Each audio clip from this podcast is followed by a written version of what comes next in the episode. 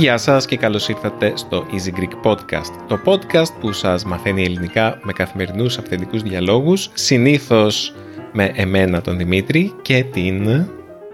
Και τη Μαριλένα ή Μαριλού. Πρέπει να σταματήσω να κάνω αυτό το αστείο πάλιος. Τη Μαριλένα, γεια σας και από μένα. Ναι, γιατί δημιουργείς προσδοκίες. Δεν μπορώ κάθε φορά να σε λέω κάτι και να με κάνεις να νιώθω άσχημα που δεν σε λέω κάτι. Ωραία, το σταματάω. Άλλαξε ο χρόνος, αλλάζουμε και συνήθειες στο podcast. Ναι. Α, μπαίνεις στο ψητό πολύ γρήγορα, Μαριλού. Σχετικά με το αλλάζουμε συνήθειες. Ναι, δεν δε το σκέφτηκα. Σιγά σιγά, περίμενε. Καλησπέρα σε όλους λοιπόν, από όπου και μας ακούτε, από όλα τα μήκη και τα πλάτη της γης, που μας ευχαριστεί αυτό.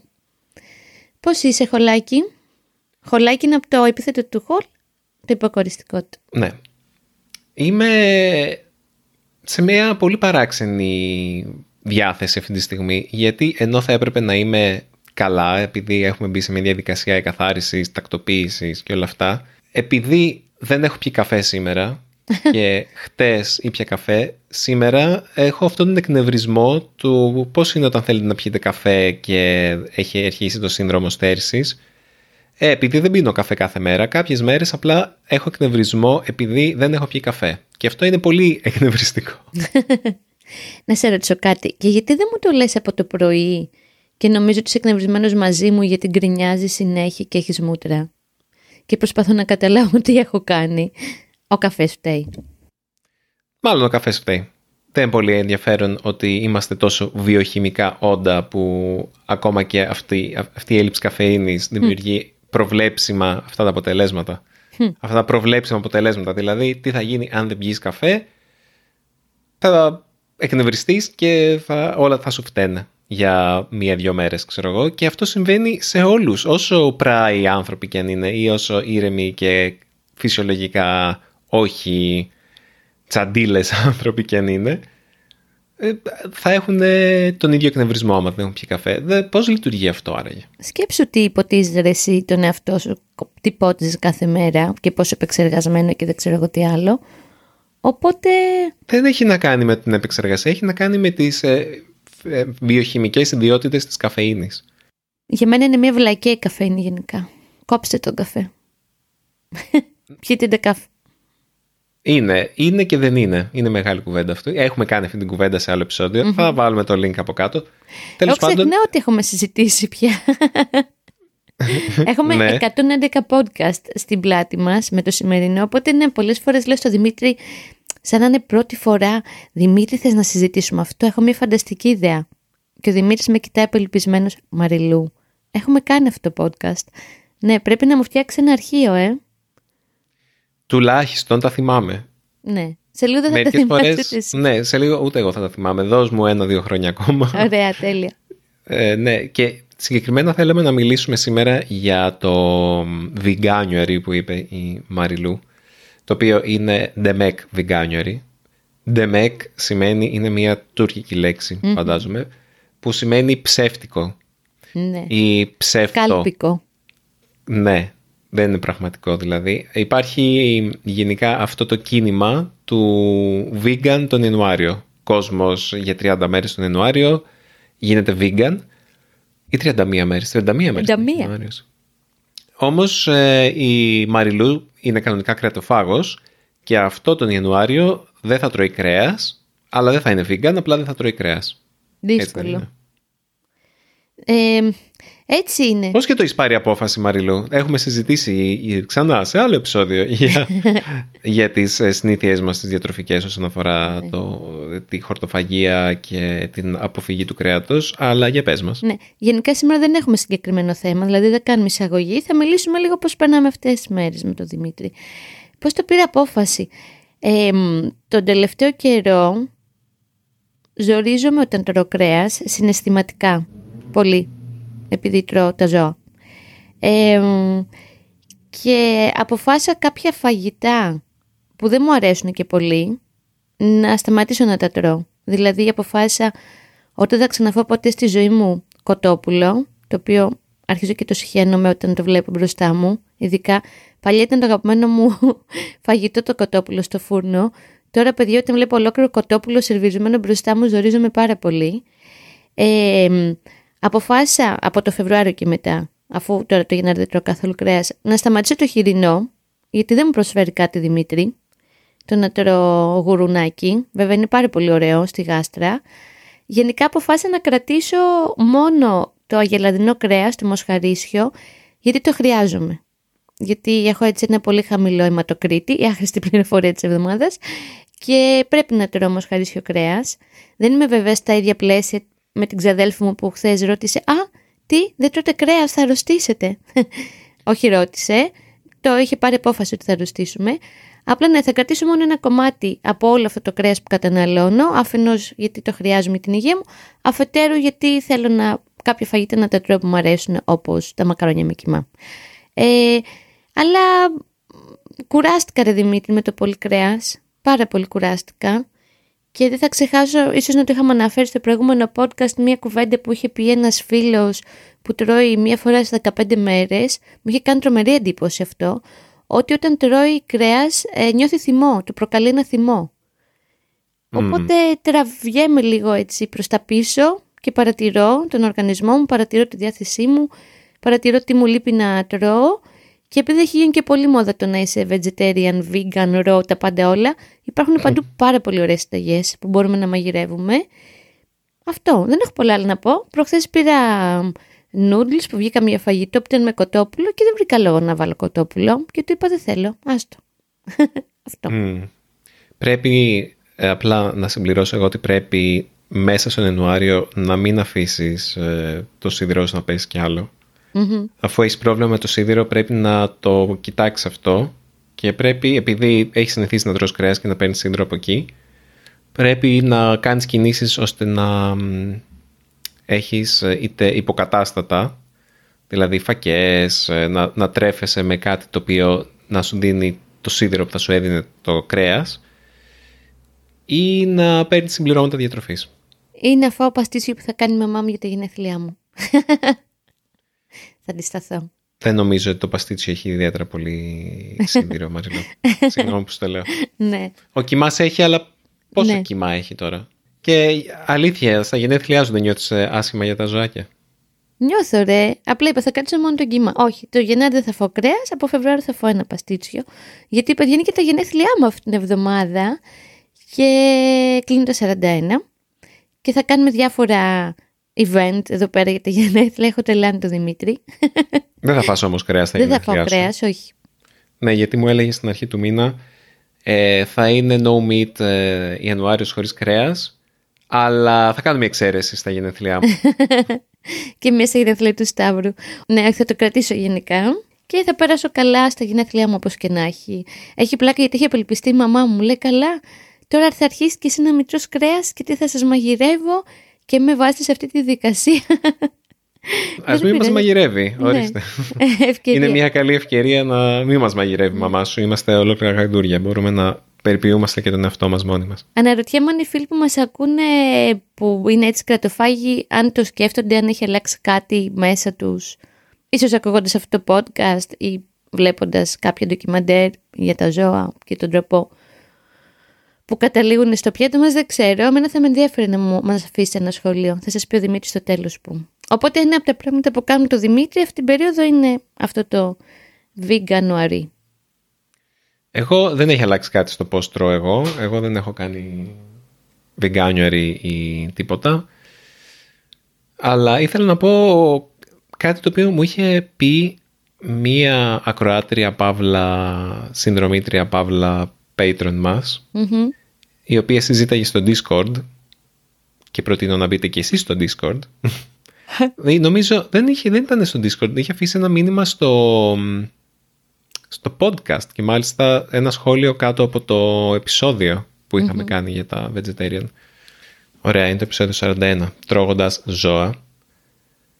Και δεν μας έχει αφήσει εκεί το σχόλιο. Πού μας τα έχει αφήσει το σχόλιο τέλος πάντων.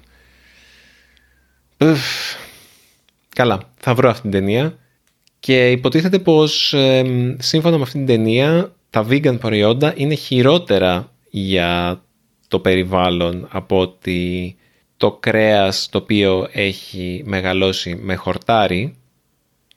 Είναι χειρότερο για την τροφική αλυσίδα, δημιουργεί πολλά...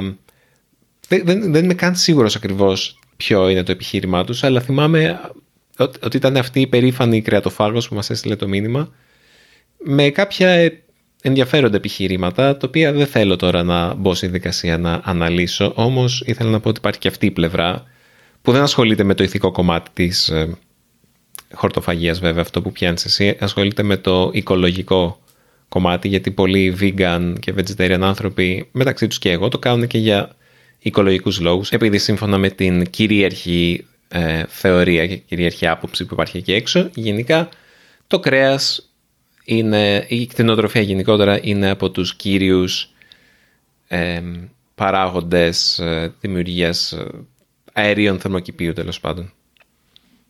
Διοξιδίου του άνθρακα κτλ. Πολύ μιλήσαμε γι' αυτό. Μπορούμε να πούμε λίγο για το τι άλλο κάνουμε σήμερα μια πολύ μεγάλη επιχείρηση τακτοποίησης, κάτι το οποίο δεν με χαρακτηρίζει γενικότερα, θα έλεγα. Για να καταλάβετε τι σημαίνει μεγάλη επιχείρηση, όταν κατέβει ο Δημήτρης θα βγάλει μια φωτογραφία το δωμάτιό του τώρα. Και το μετά. Ναι. Ή ντρέπεσαι να ε, το βγάλεις. Δεν ντρέπομαι, όχι. Okay. Γενικά, ε, ξέρετε, αυτή την κυρία Μαρικόντο είναι μια Ιαπωνέζα η οποία είναι γκουρού της τακτοποίησης και ιδιαίτερα του πετάγματος που λέει όλα τα αντικείμενα στο σπίτι σου πρέπει να σου δημιουργούν χαρά. Άμα δεν σου δημιουργούν χαρά, το, αίσθημα, το συνέστημα της χαράς πρέπει να τα πετάξεις. Και αφού έχεις πετάξει όλα τα αντικείμενα που δεν σου δημιουργούν χαρά, να τα τακτοποιήσεις με έναν τρόπο που θα σου αλλάξει τη ζωή. Ήξερα ότι έχει μια εκπομπή στο Netflix, νομίζω είχα δει κάποια στιγμή ένα επεισόδιο. Ναι, ναι, μου αρέσει πάρα πολύ. Αλλά είδα στη φίλη μας τη Φωτεινή στην ονά του Σταύρου το βιβλίο, το «Ζωή σε τάξη», όχι πώς είναι, «Σπίτι σε ταξη ζωή σε τάξη». Και μ, επειδή είμαι σε μια φάση τακτοποίησης γενικότερα, σε αυτή τη φάση, αυτή την περίοδο, είμαι σε μια φάση τακτοποίησης, ε, το δανείστηκα και με ενέπνευσε να ξεκινήσω. Δηλαδή προχτές το ξεκίνησα και σήμερα λέει το πρώτο βήμα που πρέπει να κάνεις είναι να πάρεις όλα τα ρούχα σου και να τα βάλεις στο πάτωμα, εγώ τα βάλα στο τραπέζι και να ξεκινήσεις από αυτά που φοράς ε, πάνω από τη μέση, μετά να πας στα αυτά που είναι κάτω από τη μέση. Παρένθεση, στα Ιαπωνικά είναι διαφορετικό το ρήμα για τα ρούχα που φοράς πάνω από τη μέση και άλλο για αυτά που φοράς κάτω από τη μέση.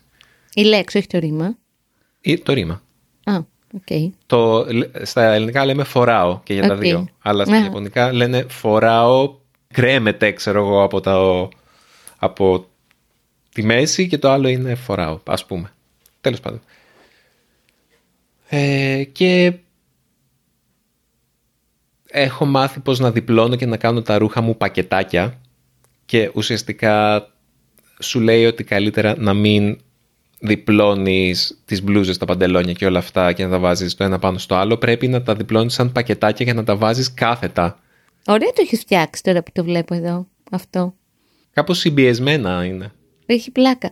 Οπότε έχει, η βασική της συμβουλή από ό,τι καταλαβαίνω είναι ότι πάρε ανακατηγορία πραγμάτων, όχι μόνο ρούχα, όλα μαζί και πέτα τα κάτω, όλα τα βιβλία πέτα κάτω, μετά όλα τα ρούχα, δηλαδή μην τα πετάξεις τα πάντα όλα κάτω. Αλλά συγκέντρωσέ όχι, τα πάντα όλα, τα πάντα όλα. Ε, αλλά από κατηγορία, όχι από χώρο. Λέει δεν πρέπει να το πηγαίνεις σαν ένα χώρο. Δηλαδή δεν, μην πας στην κουζίνα και, τα, και αδειάσεις όλα τα ντουλάπια στην κουζίνα. Πες, οκ, τώρα θα φέρω όλα τα ποτήρια του σπιτιού. είναι στην κουζίνα, είτε είναι στο μπάνιο, είτε είναι... Κατάλαβες. OK. Okay. Σωστή, τώρα, Μαρίκοντο. Τώρα θα τακτοποιήσω όλα τα βιβλία που έχω. Όχι μόνο το υπνοδωμάτιο, τα βιβλία όλου του σπιτιού, σπιτιού θα τα βάλω σε μία στίβα. Το κάνεις εσύ τώρα; Δεν είμαι έτοιμος να το κάνω. Θέλουμε καιρό ακόμα γι' αυτό. Okay. Για την ακρίβεια μπορεί να το έκανα, αλλά νομίζω ότι χρειάζεται λίγη δουλειά το, το γραφείο μου, γιατί έχω ναι. φέρει πράγματα και από τη Νέα Σμύρνη. Σκοπεύω, παιδιά, να κάψω παλιά πράγματα, ε, τύπου παλιά, παλιά γράμματα, παλιές φωτογραφίες που δεν θέλω ή έχουν μια συναισθηματική φόρτιση που δεν χρειάζομαι πια. Και έχω φέρει τέτοια κουτιά με παλιά πράγματα και θα δω ποια θέλω να κρατήσω, θα πάρω φωτογραφίες αυτά που θέλω να θυμάμαι αλλά δεν θέλω να έχω πια στην κατοχή μου, έστω να υπάρχει ανάμνηση και θα κάνω στο τζάκι ένα ωραίο προσάναμα για να φύγει η κακή ενέργεια.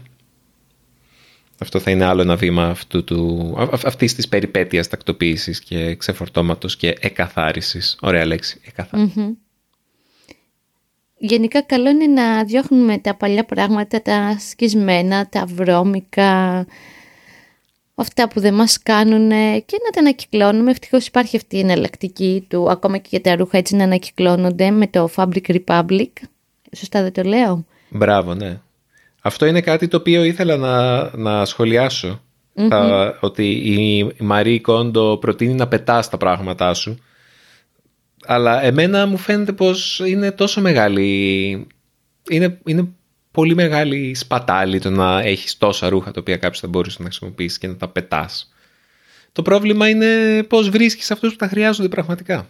Τίποτα. Λες στη Μαριλού, Μαριλού, έχω τρεις τσάντες που θέλω να πετάξω. Για δες και έχω ξεχωρίσει παιδιά. Ρούχα για μια φίλη μας που ο άντρας της δουλεύει στην οικοδομή και χρειάζεται παλιά ρούχα. Πάει αυτό. Ρούχα για τον ανιψιό μου που είναι ψηλό αγόρι και φοράει μόνο μαύρα ρούχα. Βρήκα του Δημήτρη ρούχα μαύρα, πολύ ωραία. Που απλά ο Δημήτρης πια δεν τα θέλει. Τα κράτησε για τον ανιψιό μου.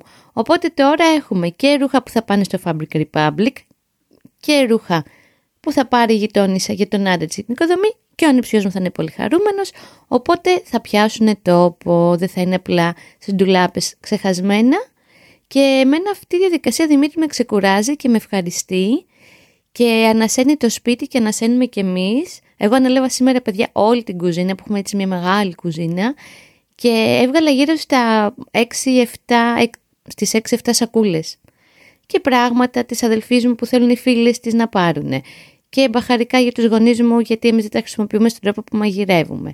Και πέταξα πάρα πολλά πράγματα στην ανακύκλωση γύρω στις σακούλες και ξαφνικά μπαίνω στη κουζίνα και δεν συχτηρίζω όπως κάθε πρωί. Να ξέρετε επίσης ότι η καταστασία είναι ένας βασικός λόγος που τσακωνόμαστε πολύ άσχημα με τον Δημήτρη. Και νομίζω Δημήτρη τώρα που σιγά σιγά θα τα καταφέρουμε να φτιάξουμε το σπίτι να είναι τακτοποιημένο, θα μαλώνουμε και λιγότερο. Μπορεί να μαλώνουμε για κάτι διαφορετικό. Θα μαλώνουμε για το τι πέταξες αυτό το πράγμα που ήθελα να κρατήσω; Όχι, εντάξει, ρωτάμε ένας στον άλλο γιατί. Ναι, κατά καιρούς πήγαινα και πέταγα διάφορα και τα ψάχνω Δημήτρης και τσακωνόμασταν γι' αυτό. Μου πέταγες πράγματα, όντως. Ε, μπορεί να πέταγα κάνα μολύβι το οποίο ήταν μισόρε, Δημήτρη, ή ήταν ξέρω εγώ, βρώμικο πολύ ή τίποτα τέτοιο. Αυτό το λέει η Μαρή Κόντος στο βιβλίο, ότι όταν ήταν μικρότερη πέταγε πράγματα έκανε αλητίες γιατί είχε πάθει σαν εθισμό με το πέταγμα. Πέταγε πράγματα των, ε, των γονιών της, ε, των ε, αδερφών της και σαν, ένα, σαν έπαιζε ένα παιχνίδι. Έλεγε, οκ, θα το πετάξω, μέχρι πότε δεν θα το καταλάβουν. Α, καλά, Λείπει αυτό το αντικείμενο. Και λέει, τις περισσότερες φορές δεν το καταλαβαίνουν. Το πιστεύω αυτό. Αλλά άμα αρχίσεις και πετάς πράγματα των ανθρώπων γύρω σου, και με το δίκαιο τους θα σταματήσουν να σε εμπιστεύονται. Ναι, αλλά δεν θα αναζητήσουν ποτέ αυτά τα πράγματα, Δημήτρη. Το πιστεύω αυτό. Ε, αυτό που κάναμε... Είναι μια πολύ προσωπική διαδικασία αυτή, όμως. OK. Okay. Ναι, απλά εγώ... μπορεί να την κάνει κανείς άλλος για σένα. Ναι, απλά μερικές φορές κουράζει με τους ανθρώπους που λένε ναι, ναι, ναι, θα το κάνω αυτό και δεν το κάνουν ποτέ. Αλλά εγώ το αναγνωρίζω σε σένα. Μπήκες σε μια διαδικασία σιγά σιγά και θα τα πας πολύ καλά. Μου φάνηκε πολύ ενδιαφέρον Δημήτρη στο βιβλίο που έλεγε ότι όσο ακατάστατο είναι το μυαλό σου, τόσο ακατάστατο είναι κατάστατος είναι και ο χώρος σου και μου φάνηκε πολύ ενδιαφέρον αυτό. Δηλαδή βλέπουμε εμάς τους δύο. Λέει ναι, ακατάστατος χώρος, ακατάστατο μυαλό. Ναι. ναι. Εγώ που είμαι κουτάκιας, που το μυαλό μου είναι πολύ τακτοποιημένο σε κουτιά μέσα, οι σκέψεις μου, το πρόγραμμά μου, το τι θέλω να κάνω, πώς θα το κάνω κτλ. Όταν έχω χρόνο, είναι σούπερ τακτοποιημένο το δωμάτιο. Γιατί είμαι και εγώ λίγο hoarder τον τελευταίο καιρό και πρέπει να, να ξανατακτοποιηθούν τα πράγματα για να τακτοποιηθεί και το μυαλό μου. Hoarder, αυτό πώς το λέμε στα ελληνικά; Ε, νομίζω δεν λέγεται. Hoarder σημαίνει, νομίζω το έχουμε πει και στο προηγούμενο podcast, αυτός που μαζεύει, μαζεύει πράγματα και δεν μπορεί με τίποτα να πετάξει. Σκέφτομαι ρε Δημήτρη. Ρακοσυλλέκτης, μπράβο. Σκέφτομαι αυτό που συζητάγαμε το Δημήτρη σήμερα, παιδιά, ότι στην Ελλάδα δεν έχουμε την οτροπία του garage sales. Ε, Όχι, δεν έχουμε γκαράζ. Εντάξει, έχουμε αυλές. Έχουμε Ή- περίπου γκαράζ, αλλά δεν είναι το ίδιο πράγμα το, το γκαράζ της- στην Αθήνα, για παράδειγμα, το γκαράζ στην, στα προάστια μιας Αμερικάνικης πόλης, από όπου προέρχεται αυτό το συνήθιο. Γενικά δεν έχουμε το συνήθιο, όπως στη Γερμανία, θυμάμαι πολύ χαρακτηριστικά που αφήνανε πράγματα που δεν χρησιμοποιούν δίπλα από τα σκουπίδια κάπου καθαρά και τα έπαιρνε ο επόμενος. Εμείς το κάνουμε αυτό λίγο με το Δημήτρη σιγά σιγά. Απλά Ναι. πολλές φορές οι άνθρωποι που πάνε να τα κοιτάξουν μετά τα πετάνε στο δρόμο. Δηλαδή εγώ προχθές μάζευα κάλτσες μου σκισμένες και διάφορα πανιά που είχα βγάλει έξω και κάποιος τα αναποδογύρισε και ντράπηκα στη γειτονιά που ξαφνικά τα πράγματά μου ήταν έτσι χύμα πεταμένα γιατί δεν υπάρχει λογική και δεν υπάρχει ο σεβασμός του «Α, κάποιος έχει αφήσει κάτι, το κοιτάω ή το βάζω πίσω». Το κοιτάω δεν μου κάνει και το πετάω στο δρόμο. Γενικά θέλουμε λίγο δουλίτσα εδώ στην Ελλάδα με αυτά τα πράγματα. Ε, Δημήτρη; Ναι, είναι, είναι μεγάλο κεφάλαιο αυτό. Μμμ. Μεγάλο, το πώς μπορούμε να κάνουμε πιο αποτελεσματική την... ε, πώς μπορούμε να κάνουμε πιο αποτελεσματική το, το μοίρασμα αντικειμένων που για κάποιους είναι άχρηστα, αλλά για άλλους μπορεί να είναι θησαυρή ή αναγκαία αντικείμενα. Ναι. Προς το παρόν υπάρχουν κάποιες προσπάθειες οι οποίες όμως δεν έχουν ευωδώσει. Δεν ξέρω. Για μένα το παράδειγμα των βιβλίων είναι χαρακτηριστικό. Ότι ο κόσμος πολύ συχνά χαρίζει μόνο τα βιβλία που δεν του αρέσουν. Ναι. Μμμ. Και γι' αυτό λίγοι άνθρωποι θα ψάξουν δεύτερο χέρι βιβλία γιατί συνήθως τα βιβλία που είναι σε βιβλιοθήκες έτσι δεύτερο χέρι ή που χαρίζονται ή πουλιούνται για πολύ λίγα χρήματα είναι συχνά όχι τόσο καλά βιβλία. Τα καλά βιβλία τα κρατάμε και νομίζω ότι αυτό είναι το πρόβλημα γενικότερα με το second hand στην Ελλάδα. Δυσκολευόμαστε να ξεφορτωθούμε πράγματα που έχουν αξία και για άλλους ανθρώπους. Δηλαδή, πολύ συχνά απλά θα ξεφορτωθούμε τα σκουπίδια μας. Εντάξει, και αυτό έχει μία αξία, αλλά θα ήταν ωραίο να έχουμε μία κουλτούρα όπου, εντάξει, θα δώσουμε και πράγματα που μας αρέσουν, αλλά πιστεύουμε ότι, όπως λέει και η Μαρικόντο, πλέον έχουν επιτελέσει το σκοπό τους και καλύτερα να τα εκμεταλλευτεί κάποιος άλλος άνθρωπος. Εγώ πάντως σήμερα χάρισα και πράγματα που μου αρέσουν, απλά δεν τα χρησιμοποιώ. Τα έχω στα ντουλάπια μου χρόνια τώρα. Τίποτα. Φωτογραφία στις φίλες που πιστεύω ότι τους αρέσουν. Όπως με μια βεντάλια του Δημήτρη που την έχει χρόνια ο Δημήτρης αυτή τη βεντάλια. Την έστειλα στην κολλητή μου φίλη και μου λέει εννοείται τι θέλω χθες. Το οποίο σημαίνει ότι έπρεπε ήδη να μου την έχεις δώσει. Οπότε ναι, θα τη στολίσει στο μαγαζί της που ταιριάζει στο μαγαζί της πολύ. Δεν θα πεταχτεί και όλοι θα είμαστε χαρ... και θα έχουμε και εμείς χώρο. Και θα είμαστε όλοι χαρούμενοι. Αυτή η βεντάλια είναι από την πρεσβεία της Νότιας Κορέας στη Σόφια. Α, τέλεια. Γίνεται ακόμα καλύτερη ιστορία λοιπόν. Μμ. Ε, σε αυτό το σημείο εγώ θέλω να πω ότι ωραία όλα αυτά, αλλά αυτό το οποίο εμένα με απελπίζει πολύ πιο συχνά είναι ο ψηφιακός ε, μαρικοντισμός. η, η ψηφιακή εκαθάριση που πρέπει να κάνω που είναι πολύ πιο δύσκολο για μένα να αποφασίσω τελικά τι μου δίνει χαρά από τα χιλιάδες αρχεία που έχω και είναι, ένας, είναι μια διαδικασία που κρατάει και πολύ περισσότερο δυστυχώς. Μμμ. Και είναι επειδή είναι πολύ εύκολο να έχεις πολλά αρχεία γιατί δεν παίρνουν χώρο στον φυσικό κόσμο. Παίρνουν μόνο στον ψηφιακό κόσμο και μπορείς απλά να, να γίνεις ένας πολύ ωραίος ψηφιακός ρακοσυλλέκτης και προσπαθώ να το αποφύγω αυτό και κάνω καθαρίσεις που και που, αλλά και πάλι έχω τις δεκάδες χιλιάδες φωτογραφίες, τα δεκάδες χιλιάδες βίντεο, έχω τα, τις ε, ταινίες, τα σειρές που δεν θα δω ποτέ, ε, έγγραφα, κατεβασμένα αρχεία τα οποία για κάποιο λόγο κρατάω και δεν ξέρω τι θα κάνω Μαριλού, με πιάνει απελπισία. Λίγο λίγο προσπαθώ να το κάνω, αλλά η Μαρή Κόντο πάλι λέει το λίγο λίγο θα σας ε, οδηγήσει απλά στο να είσαστε ακατάστατοι λίγο λίγο κάθε μέρα. Ότι πρέπει, πρέπει να πάρεις το χρόνο να το κάνεις όλο μαζί και να τελειώνεις. Μ' αρέσει Άμα- η Μαρή Κοντό. Είναι, Άμα είναι κάνεις σκληρή. λίγο. Ναι, έτσι πρέπει. Αλλά δεν ξέρω, μπορεί να έχει γράψει, να έχει πει κάτι για την ψηφιακή, ε, τις ψηφιακές εκαθαρίσεις. Και οι minimalists είναι πάρα πολύ καλοί, τους έχουμε Α, μπράβο, ξαναφέρει. Ναι. Ναι, ναι, Αυτοί ναι. οι συγγραφείς και σκηνοθέτες και τέλος πάντων content creators έχουν ένα ωραίο podcast που μιλάνε για το μινιμαλισμό. Θα το βάλουμε να το ακούσουμε σήμερα. Όχ, τελειώνει το meeting μας, ε. Τελειώνει, πόσο χρόνο έχουμε; Δέκα. Ωραία, πριν κλείσουμε, ε, θα ήθελα να παίξουμε το μήνυμα που δεν παίξαμε την προηγούμενη από τον φίλο μας τον Βόιτεκ. Ευχαριστούμε πολύ που μας έστειλες. Πολωνία. Γεια σας Δημήτρη και Μαρίλανα, είμαι ο Βόιτεκ και είμαι από την Πολωνία. Ε, τα τελευταία επεισόδια του podcast σας με παρακίνησαν να σας στείλω αυτό το μήνυμα, συγκεκριμένα αυτά με την Δανάη και την Ρεβέκα. Φυσικά όλα τα επεισόδια του podcast σας είναι πολύ ενδιαφέροντα και τα ακούω συνήθως την ίδια μέρα που βγαίνουν, αλλά αυτά για μένα ήταν ιδιαίτερα γιατί σχετίζονταν με εκμάθηση ξενών γλωσσών. Αποφάσισα να σας στείλω αυτό το μήνυμα γιατί αυτό μου που περιγράψατε στα δύο επεισόδια ήταν ακριβώς η δική μου εμπειρία. Αρχικά θα σας πω λίγα λόγια για την ιστορία μου με την ελληνική γλώσσα.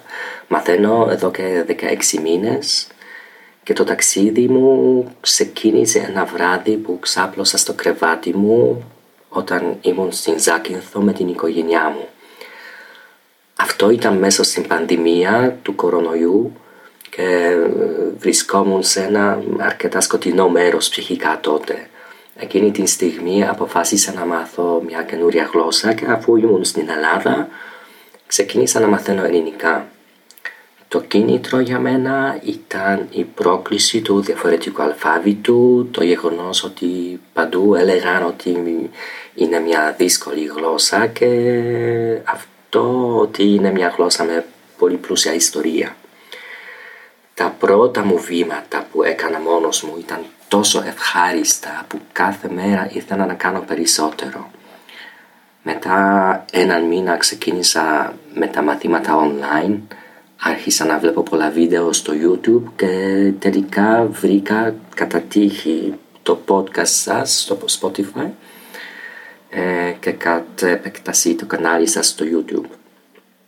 Ε, στην αρχή δεν κατάλαβα τίποτα που λέγατε, αλλά δεν απογοητεύτηκα και μετά από μόνο ένα μήνα ήταν πιο εύκολο να διακρίνω λέξεις και προτάσεις και τα λοιπά.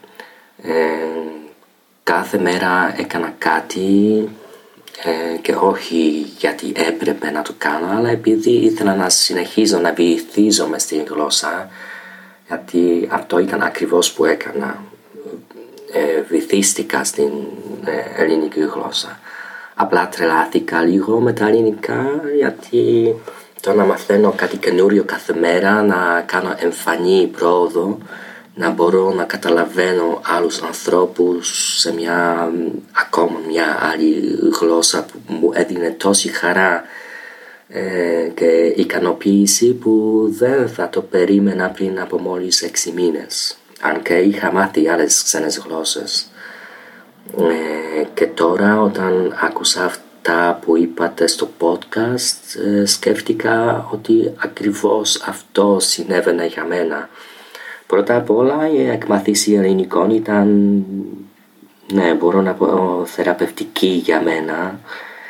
Ε, επίσης ό,τι είπατε με την Δανάη που εκμάθηση γλωσσών είναι σαν γιόγκα για το μυαλό, ισχύει, αλλά για μένα ήταν και συνεχίζει να είναι πιο πολύ από αυτό. Είναι ένας τρόπος να διευρύνω τις απόψεις μου, να ανοίγω στους πριν άγνωστες πτυχές μιας ξένης κουλτούρας, των τεχνών, ε, να μαθαίνω να σκέφτομαι διαφορετικά από την άποψη της γλώσσας, ε, να, εσα, να εξασκώ το εγκεφαλό μου κάθε μέρα και πολλά πολλά άλλα πράγματα. Ε, και ήθελα να σας πω ότι μαθαίνοντας ελληνικά έπρεπε να ψάχνω πολλές πληροφορίες σχετικά με την γραμματική για να τα καταλαβαίνω σε βαθύτερο βαθμό ε, και αυτό κίνησε την περιέργεια μου όσον αφορά με τη μητρική μου γλώσσα αλλά και οι άλλες γλώσσες που μιλάω και τώρα νιώθω πως καταλαβαίνω την δική μου γλώσσα καλύτερα χάρη στα ελληνικά. Ε, δηλαδή θέλω να πω ότι τα, το να μαθαίνω ελληνικά και να συνεχίζω να μαθαίνω ελληνικά είναι μια, ένα πολύ, πολύ καλό πράγμα για μένα.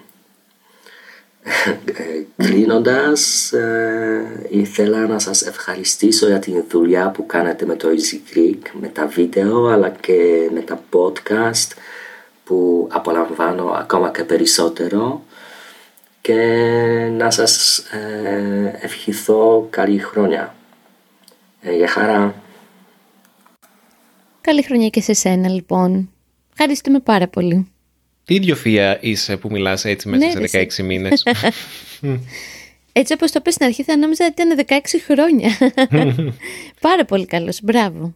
Ευχαριστούμε πολύ για το μήνυμα. Φυσικά όσα λες είναι αλήθεια και οι γλώσσες σίγουρα μας βοηθάνε να ε, καταλάβουμε τη δική μας γλώσσα καλύτερα, ε, εξασκούν το μυαλό μας, ε, η γιόγκα του μυαλού, όπως είχαμε αναφέρει και με την ε, Δανάη. Μ' άρεσε πάρα πολύ αυτή η φράση, αυτή η αντίληψη της γλώσσας και ναι, συμφωνώ με όλα όσα είπες, δεν ξέρω τι άλλο να πω. Ευχαριστώ πάρα πολύ που μας έστειλες το μήνυμα αυτό. Εγώ Είναι θέλω να πω ένα έτσι για, ενθαρρυντικό μήνυμα για την αρχή της χρονιάς. Μαριλού. Για το κλείσιμο ότι και ένα μεγάλο μπράβο που εκεί που ήσουν στα σκοτάδια σου αντί να βυθιστείς πιο πολύ σε αυτά έκανες κάτι για να βγεις από αυτά. Είναι πολύ σημαντικό. Και χαίρομαι που τα ελληνικά ήταν ε, μία έτσι απάντηση σε αυτό που έψαχνες. Οπότε εγώ κλείνω με αυτό και σας χαιρετάω όλους και θα σας πει ο- ο Δημήτρης που μπορείτε να στείλετε κι εσείς τα μηνύματά σας. Γεια και χαρά και να περνάτε όμορφα. Ευχαριστούμε για όλα. Αν ζηλέψατε από τον Βόιτεκ και από την Γεωργία του προηγούμενου επεισοδίου, στείλτε μας ένα ηχητικό μήνυμα στο podcast papaki easypavlagreek.org ή μπορείτε να μας αφήσετε ένα σχόλιο στο easygreek.fm. Λατρεύουμε να διαβάζουμε τις ε, παρατηρήσεις σας, τις απορίες σας, τα σχόλιά σας, ακόμα και άμα απλά θέλετε να μας πείτε ένα «γεια». Λατρεύουμε να ακούμε αυτό το «γεια» να το διαβάζουμε. Ελπίζω να σας άρεσε αυτό το επεισόδιο του Easy Greek Podcast και μέχρι την επόμενη φορά ελπίζω να έχω καθαρίσει το γραφείο μου. Θα σας δείξω φωτογραφίες να, να μου πείτε τη γνώμη σας πώς τα καταφέρνω. Μέχρι τότε, γεια χαρά σε όλους και όλες.